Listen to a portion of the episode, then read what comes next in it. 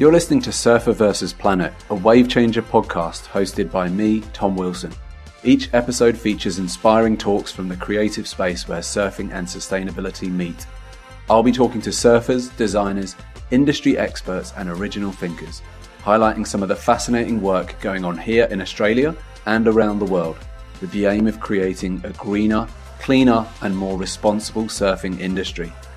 Wave Changer is a program of Surfers for Climate, and you can learn more about our work at wavechanger.org and surfersforclimate.org.au. The whole team at Wave Changer and Surfers for Climate acknowledge the traditional owners of country throughout Australia and recognises the continuing connection to lands, waters and community. We pay our respects to Aboriginal and Torres Strait Islander cultures and to the elders past, present and emerging. Today I'm chatting with Veena Sahajwala, inventor and professor of materials science in the Faculty of Science at the University of New South Wales here in Australia. She's the director of the UNSW SMaRT Centre for Sustainable Materials Research and Technology and holds roles with the Australian Research Council and the Climate Council. Veena was born in Mumbai, India. She studied for her master's degree in Vancouver in Canada before settling here in Australia. Veena's been awarded with countless honours for design and innovation, and in 2022 was the winner of the New South Wales Australian of the Year. Her expert areas of study range from creating green steel, green ceramics, building and developing e-waste microfactories, and a whole host of super fascinating developments in materials science. First of all, congratulations on your award as the New South Wales Australian of the Year. How does that feel? Oh, thanks, Tom. Thanks for your kind words and thanks for having me on Wave Changers. I suppose to me the thing I love about Australia is that I can have this conversation around what I'm really passionate about, which is around waste and recycling and talk about all kinds of things, how we value our environment and how we in Australia think that we can all collectively do so much together. And so I guess in that regard, this whole recognition around the work that we do at SMaRT Centre at UNSW is really a recognition for all Australians, including those at UNSW, who really treasure our environment and want to do the right thing, want to find innovative solutions.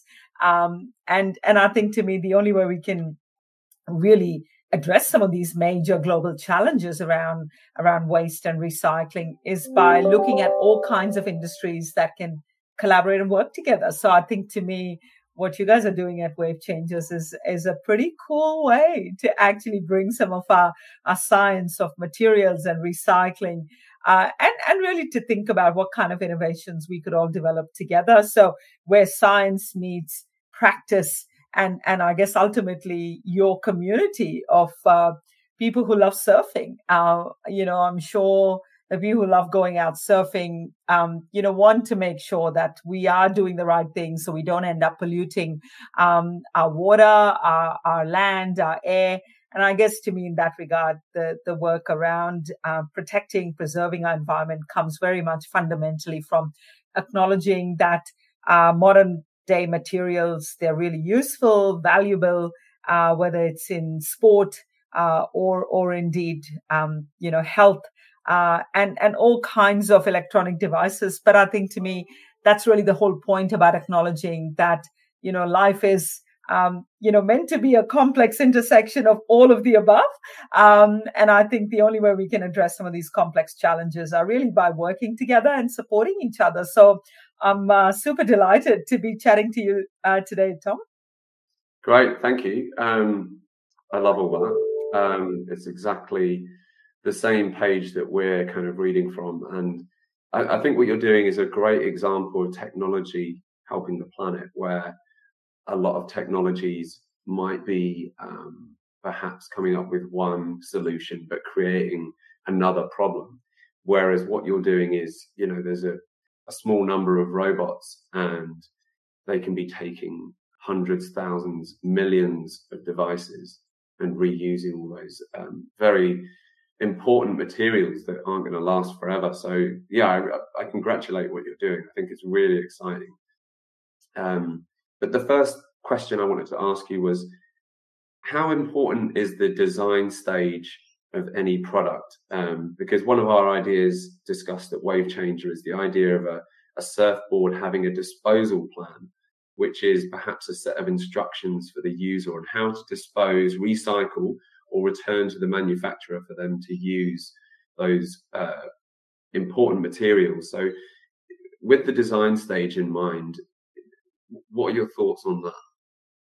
Yeah, good question, Tom, because I think to me, you're absolutely right. I mean, everything has to start right up front so that we're planning for the entire life of the product, including what happens at the end of life of a lot of these kinds of products, which are, of course, complex, right? So when you've got two materials coming together, you know, so you might have, you know, a solid, you know, fiber in there, like a glass fiber, and you might have, you know, polymer matrix.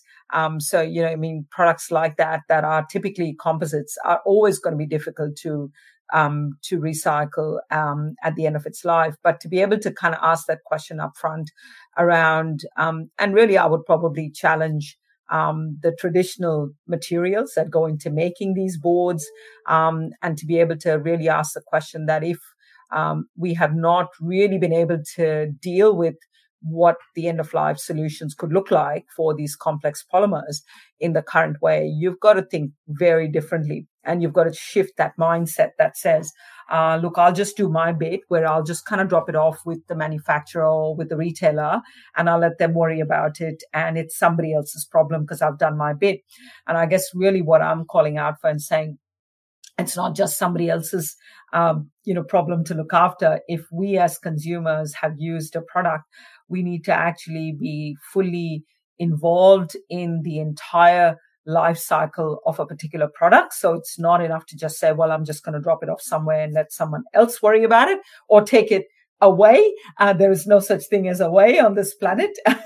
And I guess to me, that's really the whole sort of point of, I think, ultimately collaborative efforts, where we need to be able to ask our manufacturers as to what are they planning on doing. And if they don't have those solutions where they can convince you that this is certainly something that's not going to end up in landfill, then you really need to dig deep and ask further questions. So I think to me, it's about thinking, even if you were designing it correctly at the start and you feel you've designed it correctly, you know, who is ultimately going to be responsible for deconstruction and disassembly and ultimately what we like to call at SMaRT Centre, recycling and reforming. So it's not just about saying, look, I've recycled it. I mean, is it going to come back to life as another board?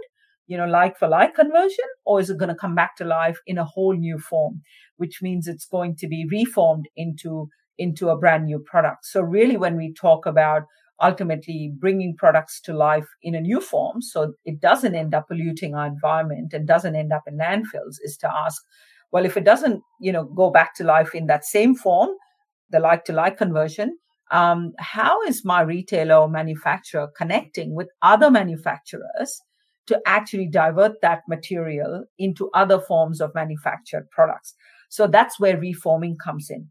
And so you have to actually create, you know, this ecosystem. What I would like to think is that it's that materials supply network. And are you as a user of a product prepared to pay for what it might cost ultimately to make sure that it does get recycled and reformed into a brand new manufactured product? Because not everything will lend itself to like-for-like conversion. And so this is why, I guess, thinking about the fact that this has got to be a network and a collective of, you know, retailers, manufacturers, users playing a part. So if you can imagine, you know, taking some of these and putting it into a new production capacity that we may have in Australia, but we've not thought about it because we've only considered that the world revolves around, you know, creating new surfboards. But what if we could create a completely new product out of it? You know, how would you start to look at that? And so this is where, of course, what we do at SMaRT Centre is to be able to create a laterally integrated system that says that your particular end-of-life product may well be a useful feedstock for another manufacturer to make another product. But you can't just sort of leave it up to that other manufacturer and say, look, I'm going to just drop it off at your doorstep and it's your problem now. It can't work like that. It's got to be a collective responsibility. And so what we really want is imagine a future where, you know, if we are exploring multiple pathways to how these products can come to life, I would probably say that for Wave Changers, it's about participating in programs like our National Environmental Science Program. So we collectively say, hey, you know what, there are all these potential small businesses, large operators of various manufacturing businesses.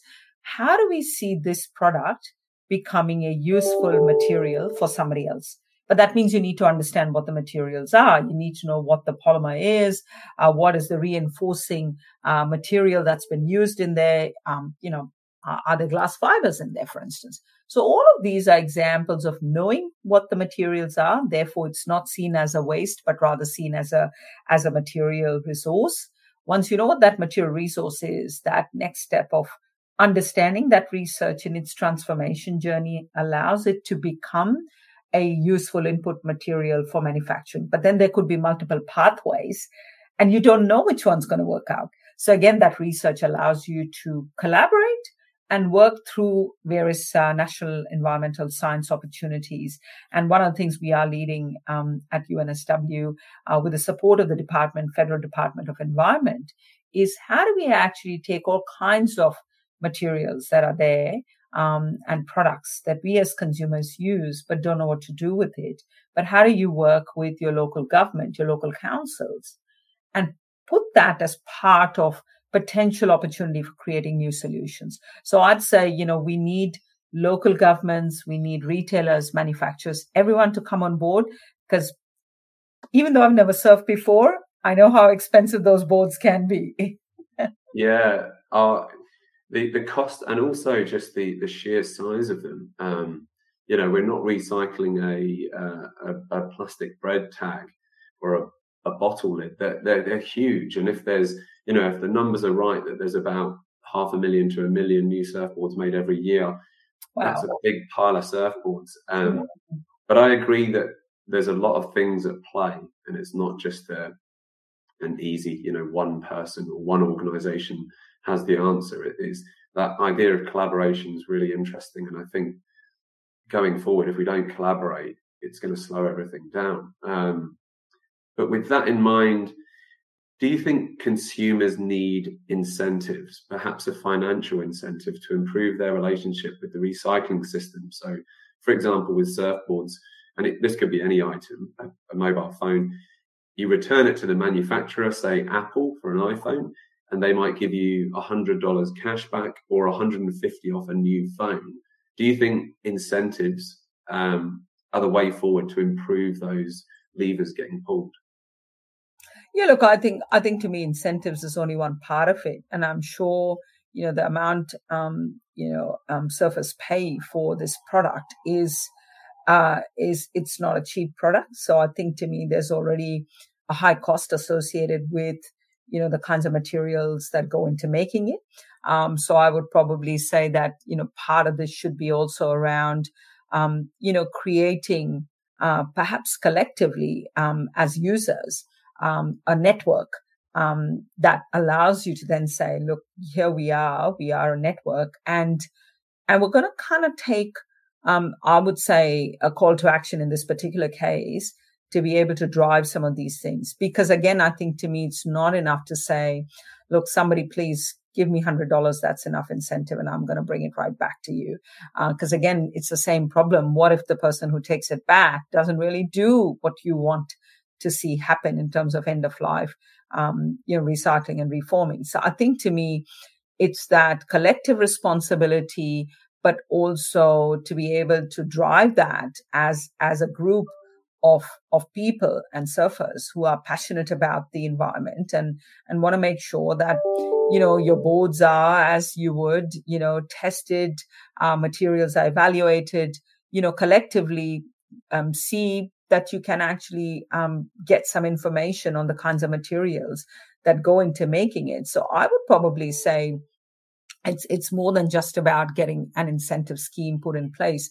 I think it's about being proactive in seeking knowledge around that material science piece that says what goes into making it, what are alternatives that potentially could be explored.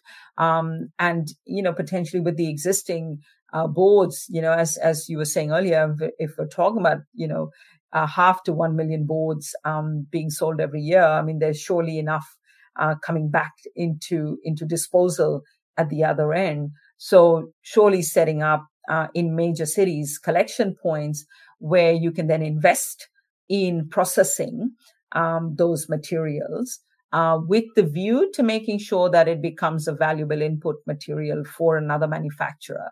I think there is something to be said about the power of collective, and in this particular case, the power of collective to achieve the right outcomes so that those materials, as complex as they are, that they then ultimately are analyzed properly.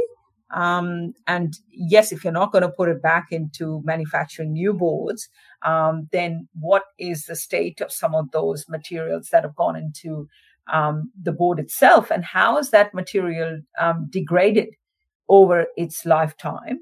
And if the material has degraded, well, let's try and understand what that might look like. So there is some amount of scientific endeavor that needs to go behind it. And I think, to me, I'm sure surfers appreciate there is a lot of science and engineering and technology that goes into, you know, getting that perfect board and getting that technique right and working with the waves and really kind of, you know, addressing a lot of what, you know, from a normal engineer's perspective. And I admire and look at how awesome it looks to see someone doing such a fabulous job at you know, the waves and maneuvering it. I like to think of this as sport meeting science and engineering, and I can imagine that, you know, we can bring more of that science and engineering way of thinking into those products. So I think, to me, an important outcome would be to be able to say, let's analyze the materials, let's understand, therefore, how useful it can be to somebody else. I've got a few ideas up my sleeve, but that might be for another time. And I think, to me, that's really where it will enable that collective to say, let's start with one local place. And, you know, you might pick a local area where you feel that, you know, you've got enough capacity and interest to drive some of that. And then we can start with various sort of potentially microfactory-based solutions. So our microfactories are really modular in nature, and these microfactory solutions will enable that product to be actually treated in a way that it is a valuable resource. How do you process it? What are the microfactory modules that are needed, but with what purpose in mind? So it's not just about saying, look, I've collected it, here's a microfactory module, and I'm going to wave the magic wand and it'll all be solved. It's never going to work like that. It's about that ability to say, therefore, if I were to process these materials, you know, what can I actually do in a microfactory setting, and what are potentially some of the end markets? But then also be prepared to, you know, pay for that service. So I would say it's you know, the conversation has to be around, if you've got industrial operators who are prepared to take the boards and have a completely open and transparent system, it doesn't have to be the retailer and the manufacturer who made it in the first place, because they may not know what to do with it. But there might be another manufacturer who's looking at this as an opportunity to do something really creative. So you might bring along a manufacturer. I mean, we've got a manufacturing partner, a technological partner called Kandui Technologies. And, you know, our manufacturing partner there is, you know, super interested in all kinds of, you know, waste materials, which he processes in his microfactory, which is in partnership with us. So there you could bring in waste glass, waste textiles. So I can imagine this could well be another example of a product where, as a result of, you know, what Andrew can do at his microfactory, that would be picking up on opportunities being developed at the SMaRT Centre. Andrew, of course, trialing some of these materials. But the first step is really to be able to address a lot of the practical challenges that we've talked about. Yes, it's a massive product, but also it means that it requires us to be able to have it deconstructed so that at the end of its life, various parts of it can indeed come apart. So it comes back to the design question. Can we have it deconstructed so that it is manufactured first and foremost in a way that it's designed to be deconstructed so that various parts of it can be actually, you know, hopefully put back into recycling and reforming. And so really you're kind of keeping that end in mind and saying, okay, why does it need to be designed in a certain way? Can I have various materials? But by deconstructing it, you're also giving yourself the opportunity to think about all the different potential opportunities for different kinds of materials that can go into it. Like I would actually ask the question, can it be a beautifully designed mesh structure? You know, why does it have to be one solid piece? Can it be a mesh structure? And the kinds of mesh and the materials that go into making it could well come from waste in the first place.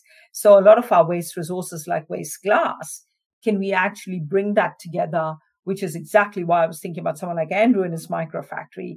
Can we actually create this from green ceramics as an example? And so the ability to think that green ceramics could well be making different kinds of parts and components could be something that we could work with a different manufacturer who then could actually bring in our microfactory solutions into the mix. And so I think to me, it's about closing the loop by actually working with someone who's already working with a whole range of end-of-life materials like waste glass for manufacturing different kinds of green ceramic products, but bringing that back into manufacturing, for example, various parts in a board.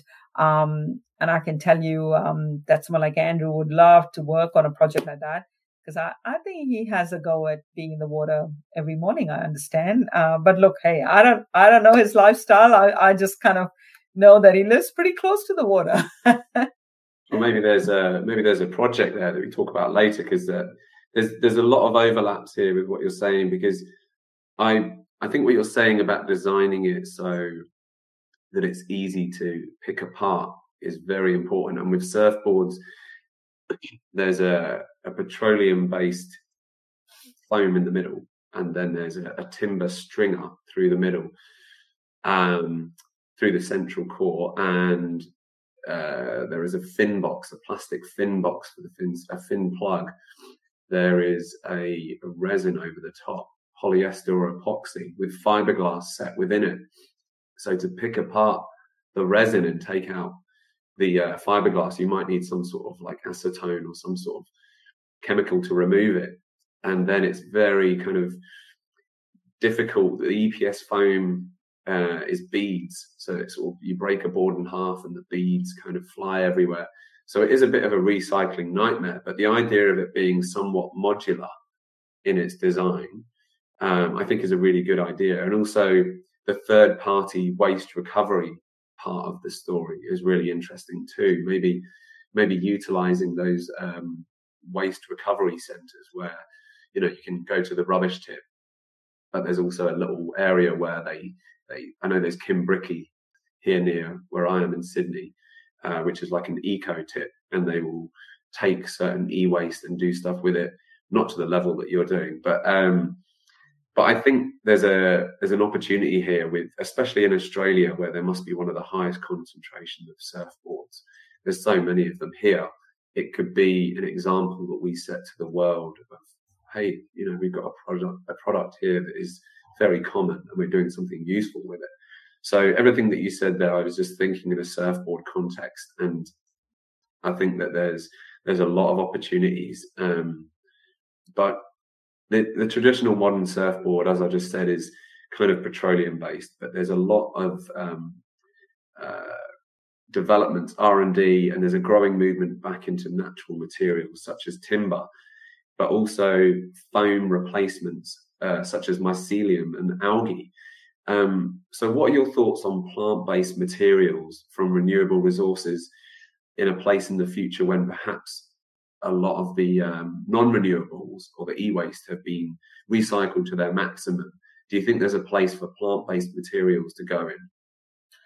Yeah, look, I mean, Tom, I guess, I mean, the question, of course, comes back to the overall sort of life of these materials and how they are going to perform in service, right? Because I think the whole reason why surfboards are made out of these complex array of petroleum-based resources, if you acknowledge the fact that there is a performance side to it as well.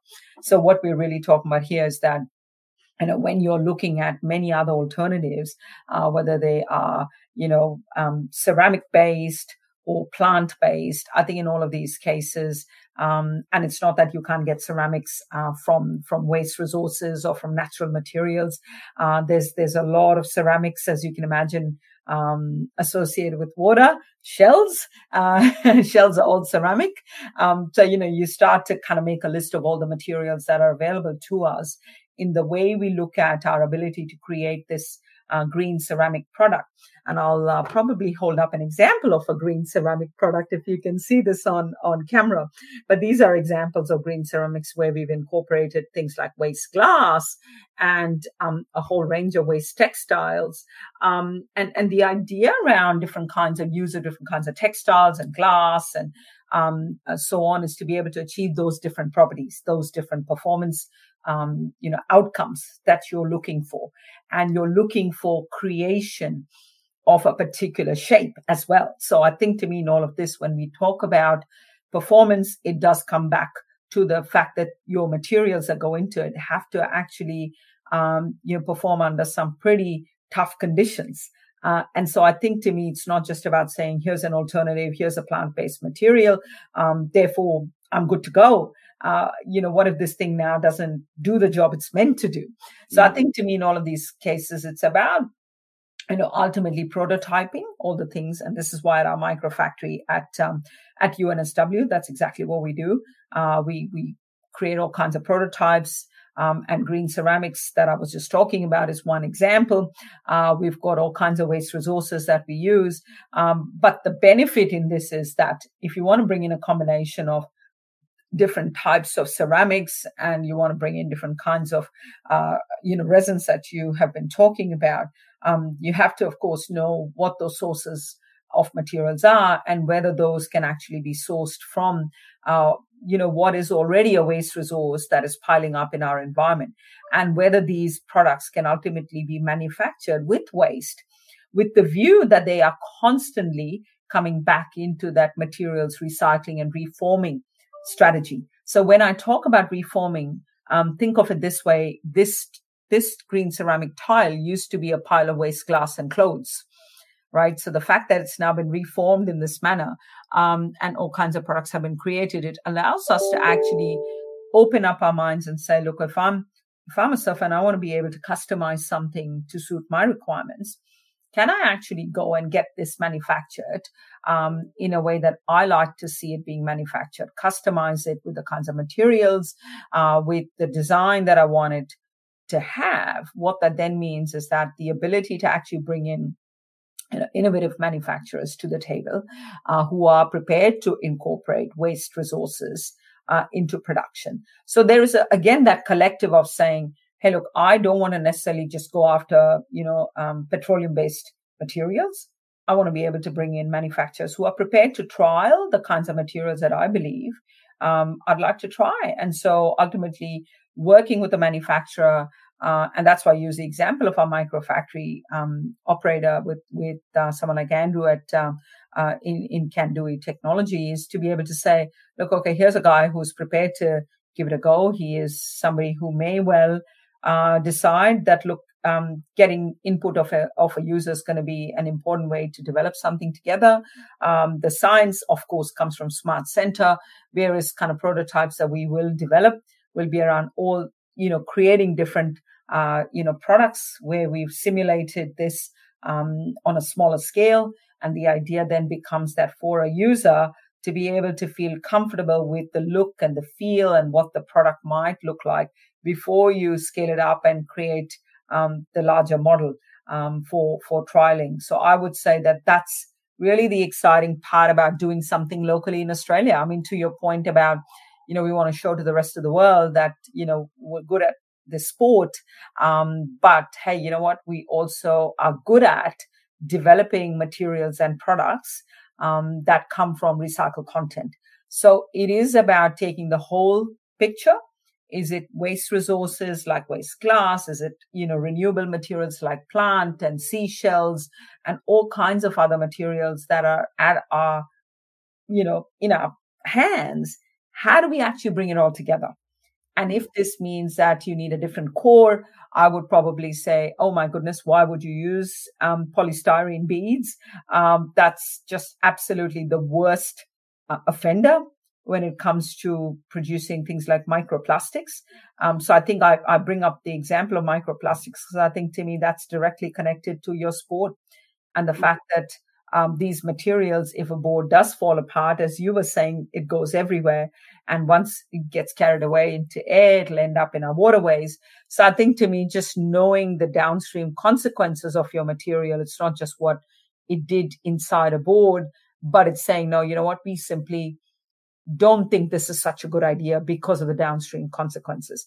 But to that point, this is why I say, what are the alternatives? Mm. That's why when I was asking question around, what's the purpose of doing that? If you want to be able to have a different structure, can we design a structure that then allows us to create, whatever outcomes you want in terms of properties of that polystyrene alternatives, or what could that look like? And can we not do that with some of the other alternative materials? And when you talk about natural materials, that's why I was saying that with waste textiles, as an example, there are many, many materials that are both synthetic and natural, as you can imagine, that go into making textiles. Then when you look at things like glass, or when you look at seashells and plant matter. So the fact that your board has got a collection of different kinds of materials in it, that tells me that it's designed to achieve a certain purpose and an outcome and a certain performance. So now when I put on my engineer's hat, I'm basically saying, look, if you want to achieve a certain performance, we would love to collaborate with Wave Changers to be able to say, can we actually, work with you guys and come up with all these potentially prototyped solutions that then means that, we can trial many, many different kinds of materials so that we can balance the outcomes, both in terms of materials, but performance of the product, and ultimately it's the end user who has to feel that this is the right kind of product for what they want to see in a board. So I think, to me, it's a journey of partnership, which is kind of really what we've been talking about here, of collaboration. But the most important part that we could achieve in all of this is, surfers who want to do the right thing. We want to be able to help bring material science and engineering and technology from looking at minimizing the impact of our materials like polymers on our environment. So how do you actually make that happen is by not just saying, well, if I just pick this alternative, it'll be fine. It's actually, looking at a whole range of options and saying, if you're going to go down the path of redesign and kind of going to the drawing board, you need to put all options on the table. And so you can then work with different kinds of opportunities or materials. And I guess, to me, that's the point. Even if a board falls apart, ultimately, if it doesn't lead to subsequent harm to the environment, you fully expect the board's going to fall apart. Doesn't lead to harm, first and foremost, is the first question I'd be asking. So I guess this is why when we talk about, petroleum-based materials, we're all concerned, as I'm sure you and other surfers are, is, how do we make sure that we're not reliant on, plastic-based materials that cause harm to the environment? So I think it's questioning all of that, but really being prepared for the fact that these products are complex. Collection of different materials. So it'd be lovely to explore that. So many thoughts going through my head there. Somebody online the other day made a comment, which was, it was a discussion about design, and they said we should always ask ourselves what could possibly go wrong. So what you were just saying there about, if the board breaks down in the ocean, and it will, it's not, this solid unit that never gets affected by dings, pressure dings, and, boards colliding, whatever, hitting rocks. What could go wrong? And at the moment, what does go wrong is the boards split open and those polystyrene beads are out in the open, and bits of resin. And we even, you even talk about surf wax on a board, which people put on their board for grip. That comes off as well, and that's going to affect marine life and reefs. And, that's a paraffin-based material. So there's so many things to think about, but I'm just sort of conscious of your time here. So I feel like I could talk to you all day about this sort of thing, because I just want to ask you so many questions. But I really, really appreciate your time, Veena. And I think what you're doing is incredible. And I hope that you are influencing the rest of the world. And I hope you get the attention, you and UNSW get the attention you deserve, so that other people can implement the same technologies and ideas. Thank you so much, Tom. Really appreciate all your kind words. And, I feel motivated and encouraged when I hear, kind words from people like yourselves, because I think, to me, the whole reason why we do this work is to be able to show that science and looking at how we bring science into practical real world outcomes is what we need to do. And collaboration and working with people like yourselves is, is the motivation, because, if we develop new solutions, we of course want to make sure that ultimately it is fit for purpose. And that, to me, is the key question here, is around how do we all work together to design and develop products that are fit for purpose, and ultimately for Australia to take on a global leadership in this space. Would be pretty awesome. And, even though I'm not a surfer, I'd love to be riding the wave with you guys. Thanks for listening, and remember to subscribe so you don't miss an episode. If you'd like to support our work at Wave Changer, head over to our website at wavechanger.org, and we hope you'll consider buying a membership for our Wave Changer Club, which features giveaways, entries into our monthly draw with amazing prizes, and access to a bunch of great discounts from our partner brands. Your support allows us to expand our impact and make an even bigger difference to safeguarding our planet. See you next time.